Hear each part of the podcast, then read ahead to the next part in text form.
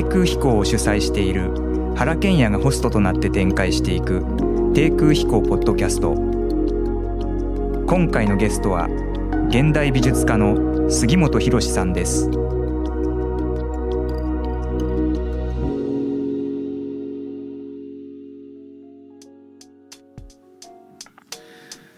えー、今日は現代美術家の杉本博さんをゲストにお招きしてます。杉本さん。わざわざおいでいただいてありありがとうございます。あどうもお招きありがとうございます。おお忙しいところだと思うんですけどもまあ、しばらくね、ええ、コロナのあのせいで日本にご滞在が長いと聞いてい。ますので、はい、あのまあ、その辺の話もゆっくり伺っていきたいと思うんですけども、うん、まず最初にあの杉本博さんのことをあのご説明しとかなきゃいけないなと思うんですね。あまりにもあの活動領域があの多いのであのどういう方かっていうことを、まあ、あのまずはラジオラジオ的なあの番組なんですけどもちょっとお話をしとかなきゃいけないと思います。あの代表作はあのニューヨークのあの自然史博物館のジオラマを撮影したあの、まあ、シリーズであるとかあるいはあのアメリカの劇場ですね映画館をあの最初から最後まで録音しっぱなしであの映画1本分をあの撮影してですねその映画のその残光というか映画のそのライティングでその劇場がほんのりと映し出されるような、えー、非常に印象的な劇場のシリーズであるとかあるいはまあ、海の水平線をですねあの本当に日本刀の先のようにこう尖ったっていうかピシッとあの決まったあの水平線が、まあ、ど真ん中に置かれているというものを世界のいろんな場所で撮り続けておられる海景のシリーズであるとかあるいはあのマダム・タッソーの老人形館これはあのジオラマのシリーズと同じように、まあ、写真という固めで見る世界で非常にリアルなものが映し出されるという、まあ、そういう老人形のシリーズとかですね。あるいは無限円のそのあのピントでですね、まあ、20世紀の、まあ、名建築を撮っていくようなシリーズ、まあ、主に写真をベースにしたコンセプチュアルなあのアート作品を多数、まあ、お作りになっていて、まあ、それであの、まあ、世界的に知られているあの現代美術家でもあります。と同時にあの、まあ、80年代はご自身では写真を中心に活動し、えー、さらに90年代からは骨董屋としてのあの、まあ、職能を身につけそして、まあ、2000年代からは建築も、まあ、担当されるようになってですね、まあ、最近はあの分泌業も盛んにされていて、えー、まあ来年は NHK の大河ドラマのタイトルを書かれるということで書家としての活動も始まったというふうに聞いております。で現代はあのまあ、江ノ浦測候所という小田原にですね非常に面白い、あのまあ、岩畜の深いアート施設をコツコツと、まあ、建造中ということなので、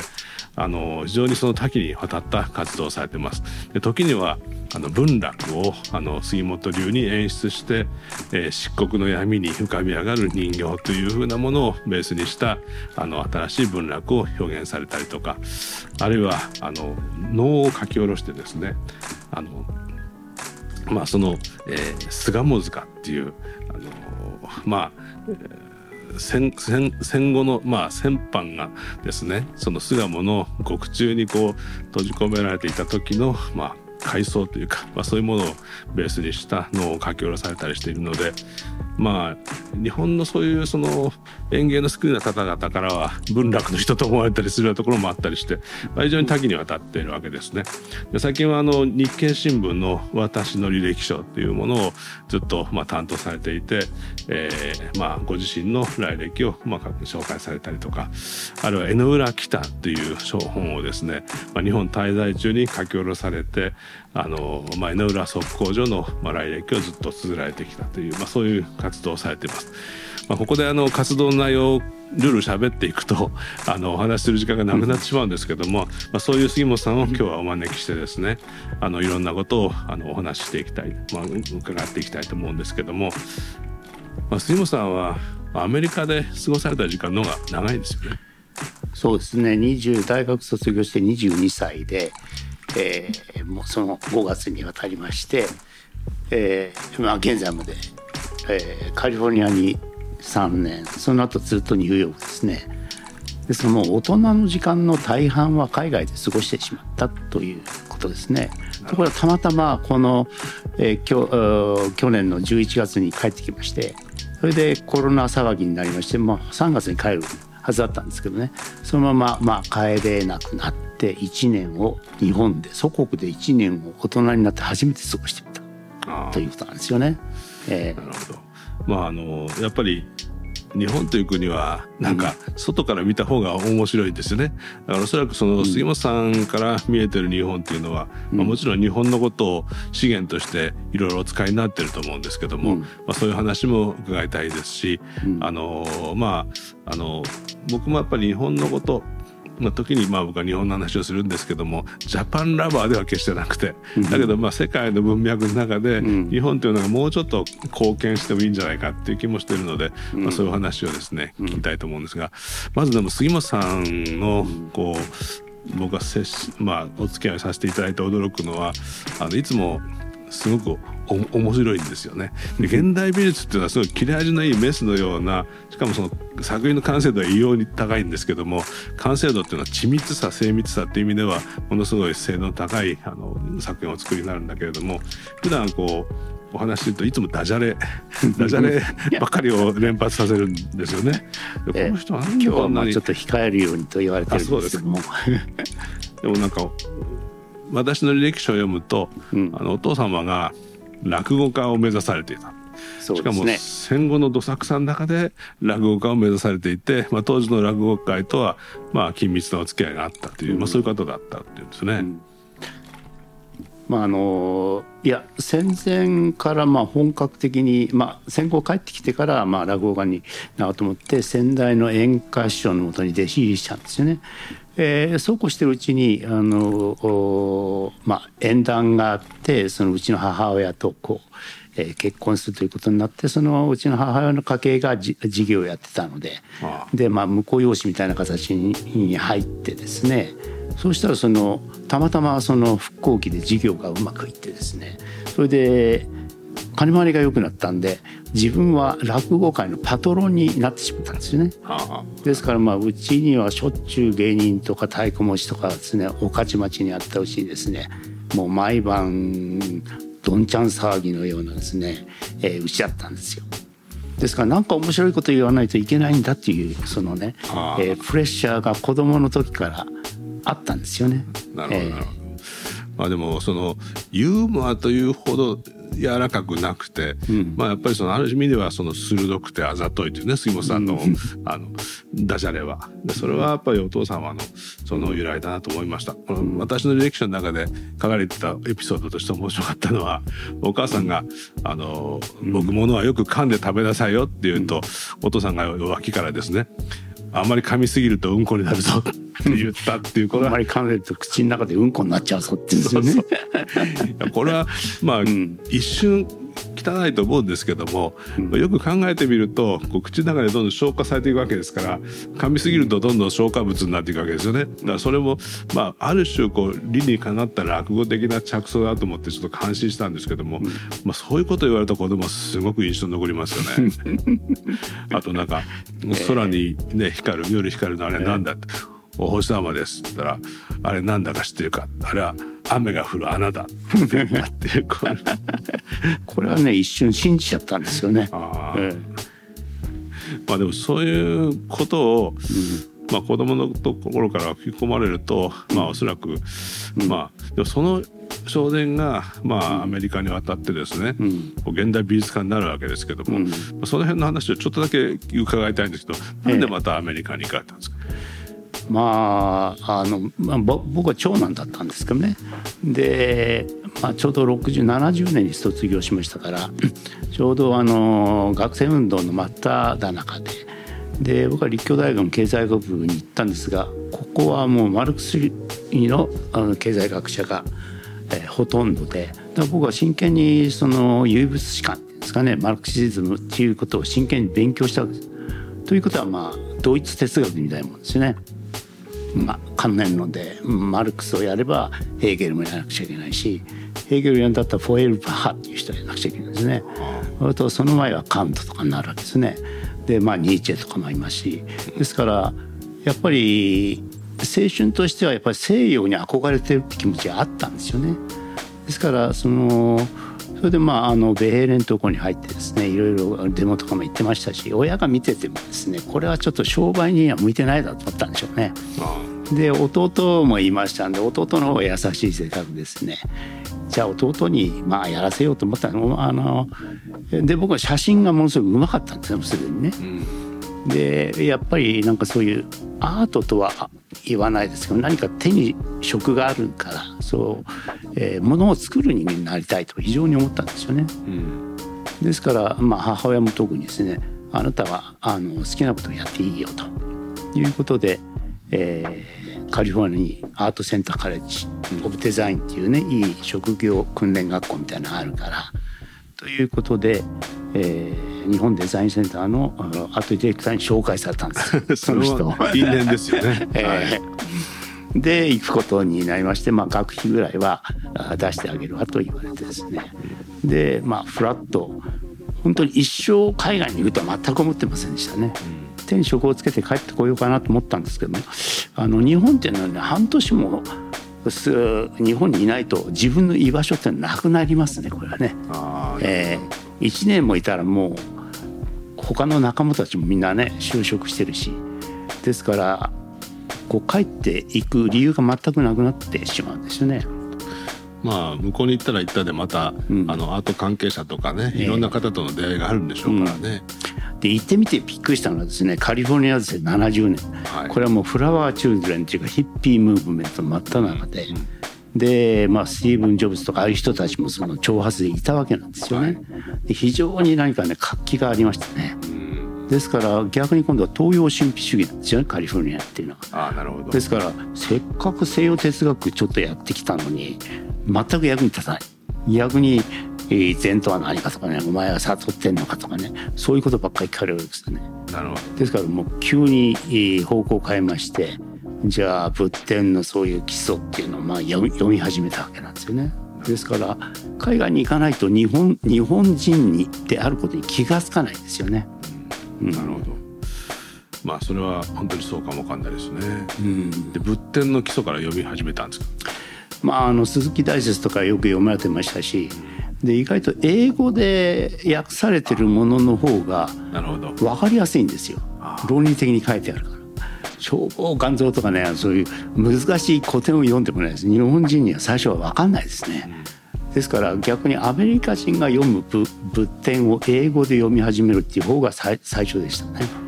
えーまあ、杉本さんのあの、うん、まあ、歴史観とか宗教観とかっていうのは、うん、まあ、非常にその包括的でね、ええ、全体感がから入ってくるきますよね。うん、だからどこかで僕その本を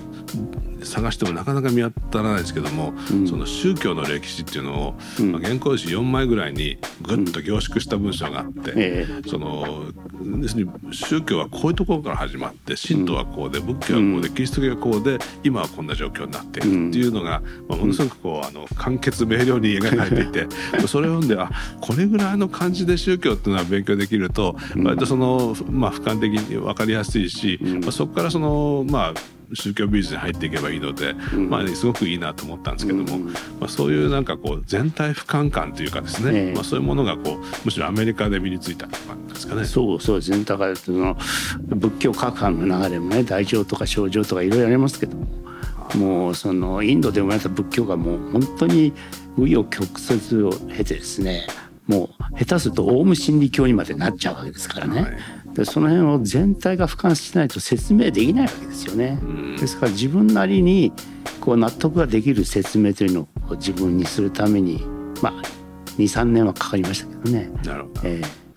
まあでもそれはある意味では骨董の背景にもなってるわけですね。そうですね。まあ日本の美術史も含めてですね、まあ宗教史、精神史みたいなのをやっぱり悟ってるって言われて悟ってますよっていうふうに言うのもなんなんですけどもね。お前まだなのかっていう感じで。返さなくちゃいけないけ。あまあ結構頭のいい人たちもいっぱいいますからね。それなりに鍛えられましたね。自分自身を鍛えざるを得なかった。日本人なのに日本のことを知らないっていうのは非常に恥だっていうね。その恥の意識っていうのも日本人にありますけどね。うん。まあそれも分かります。だから割と日本の文化のことを明確に書き得てる例えば茶の本とかね、うん、武士道とかね、えー、あのあるいはあの生きの構造とかね、ね、みんなやっぱりこう海外の人たちに日本をどう明瞭に、ね、説明するかということで、うん、まあ、多言語であの書かれてるものが多かったりしますよね。うん。まあそれとあの、まあ、そういう杉本さんが、まあ、彼女でアメリカで始められたねそのジオラマ、えのニューヨークの、まあ、自然史博物館ですか？そこでこう、うん、あの剥製が、えあの精密な背景や、うん、あの現実を模したあのまあなんていうか装飾と一緒にこう展示されてるものがあって、まあ、子どもたちや大人もそこで行くとあたかもシロクマが、あのアザラシを、まあ、殺してまさに食べようとしてるっていうふうなシーンを、まあ、見ることができるって、まあ、そういう展示があるわけなんですけども、まあ、それをその、まあ、8倍点のディアドルフを担いでですね、まあ、そこに行くんですけれども。これはだからその初期の杉本青年だと思うんですけども、ええ、誰もそういう許可をまあ許し簡単に許してくれないと思うんですけども、うん、どんなふうにしてあれは始まったんですか？これはですねあの、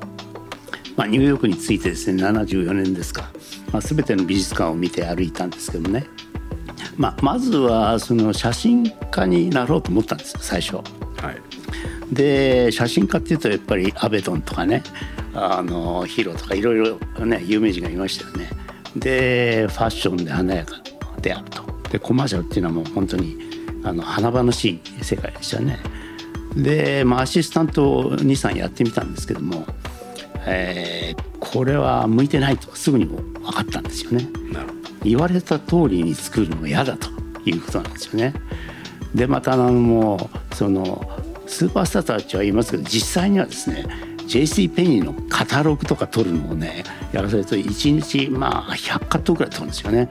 でまあこれが現実なのかなと思いましたね。ですからあこれはもう向いてないかっていうことでそれで現代美術に目覚めたんですね。画廊を巡っていると何かちょっと不思議な逆に落語のオチみたいなものでもいいんですけどね精神がちょっとこう、えー、ツイストしてひねひねひねた魂っていうんですかね、普通じゃない人は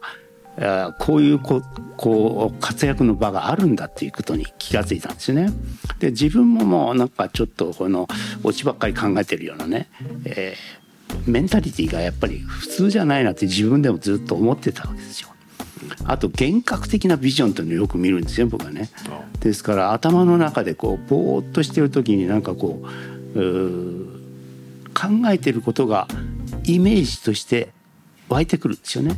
ですからそれをあの人に見せるようにするためにはどうするのかっていうんで絵を描くんだったらその幻影的なものを絵に描くことはできるけど写真に撮るっていうのはもっと難しいだろうと思ったんですね。それであの自然史博物館のとこに行って白熊を見たらあれ？これ私のいつもの幻影に似てるなと死んでるのに生きてみるじゃないかと。でこれは自分が生きて見えるんだったら生きて見えるように写真に撮れるだろうということに気が付いたんですよね。でじゃあ実際に撮ってみようそれでまあ35ミリじゃつまらないので8倍点で撮ろうということにしたんですけども許可は取れませんよねこれはね。ですからあのゲリラ的にですね前の日に観光客が、えー、来て写真撮ってもいいですかっていうのを候補に電話して聞いたんです。もちろんあのいいですよと。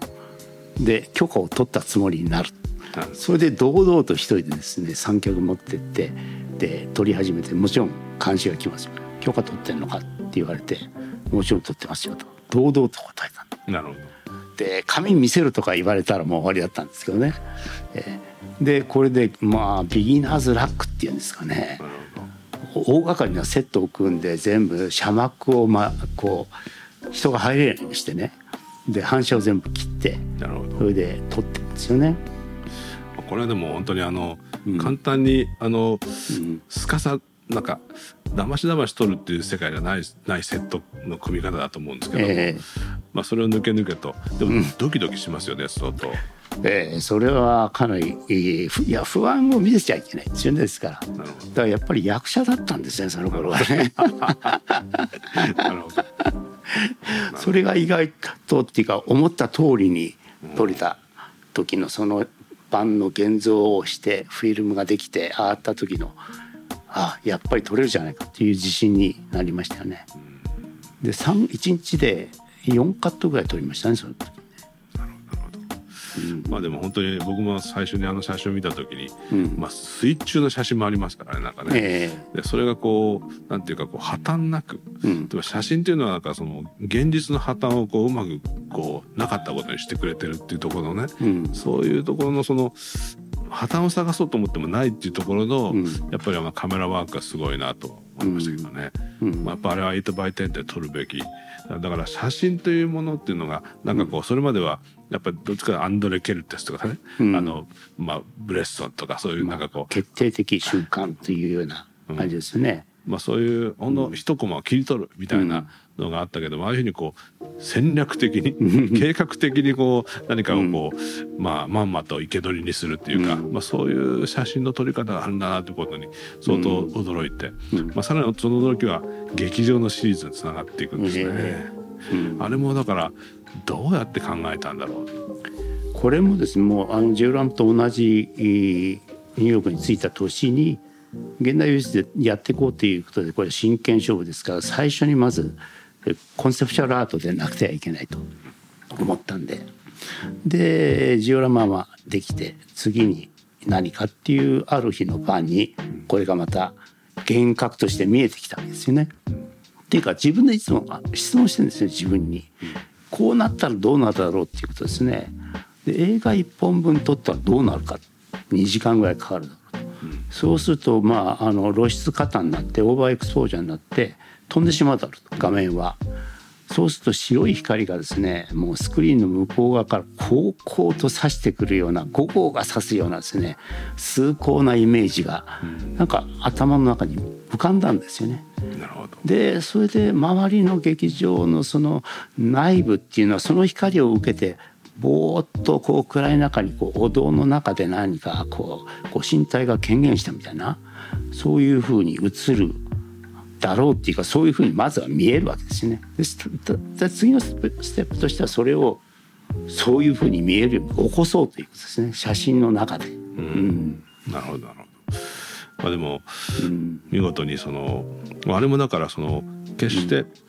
すごいなんかこうものすごいこうクラシックな、うん、あの重厚感のある歴史的なの劇場に見えるんですけども、うん、あれ大半がそのいわゆるこう模造的なというかまあ、その大時代の模造的なその、なんかアメリカのどっちかというとチープな劇場で撮ってるっていう話を聞いてまたそれもびっくりしたんですね。まああのただ撮ったんじゃあのなんていうか売り物にならないかもしれないと思いましてですね。やっぱりその映画の黄金時代なんですね。1925年からですね。29年の大恐慌までにアメリカがものすごいバブル時代を迎えるんですね、うん、第一次世界大戦の後で。でその時にですね1巻あたり1 million まあ1億以上っていうか今でいうともう本当に、えー、500億600億っていうお金を使ってその地方都市がものすごく活況を呈してるんですね。そうするとですねヨーロッパコンプレックスなんですよねですからバチカンのこういう柱とかですねギリシャの神殿とかねそういうものを全部プラスターで作るんですよね。ですからこれはね僕はディズニーランドの、うん、プリディズニーランドステートって呼んでるんですけどね。そのファンタジーの世界をこう作り上げるんですよね。だから文化的なコンプレックスなんですよこれアメリカ人のね。でオペラ座パリのオペラ座級のものをどんどんどんどん。であのロックフェラーセンターのラジオシティホールなんていうのは5,500人とかすごい巨大な劇場ができてくると。だそういうのも、まあ、あのアメリカのっていうか世界文化史の脈絡の中でも面白いかなと思うんですね。だそれも一緒におまけにつけようっていうことですよね。ええまあ、でも本当に映画1本分をずっと録音し続けて、うん、まあ、真ん中が真っ白になってるっていうのは本当にそのプロセスを聞いた瞬間やっぱりちょっと鳥肌が立ちますね、うん、だからそのやっぱりジオラマのシリーズとその劇場シリーズを2つ見た時に、やっぱもうその杉本博っていうその現代作家のですね、うん、その一つの方向がその2点でバチッと決まってくるっていうか、やっぱ2つできてくるとやっぱこれは世間も社会も説得されますからね、まあ、ご自身もそうだったかも分かりませんがそその延長上にこう会計っていうのがあるんですよね。えーえー会計はあのそれから 3, 3年以上経って80年から、まあ、取り始めるんですけども、まあ、その前段階でいろいろ実験はしてるんですよね。ですからまあ水を取りたいっていう、まあ、光を取りたいっていうのが一つになってそれからまたまあ水そのものという抽象的なものをいかにこう表現するかっていうえー、ことなんですよね。で77年に日本にあのグリーンカードが取れるっていうことになってアンビカ確かに行かなくちゃいけない久しぶりに帰ってきたんですよね。その時にあの日本中の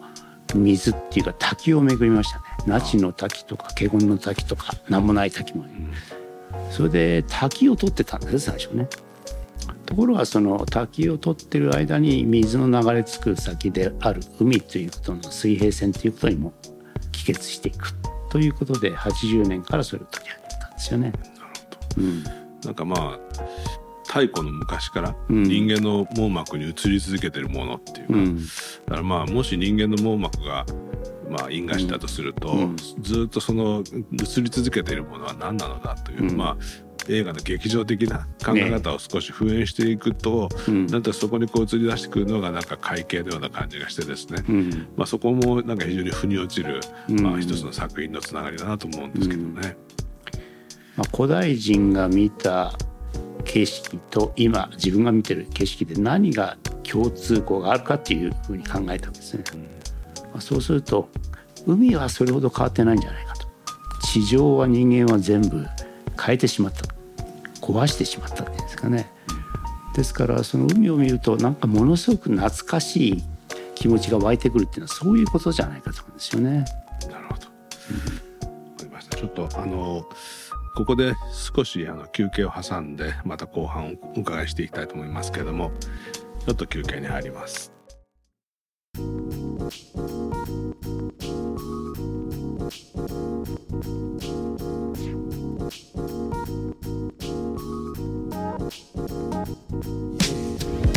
低空飛行ポッドキャスト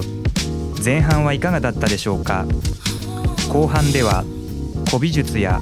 江ノ浦測候所にまつわるお話を伺う中で日本という国の独自性について多様な観点から語り合いますぜひお聞きください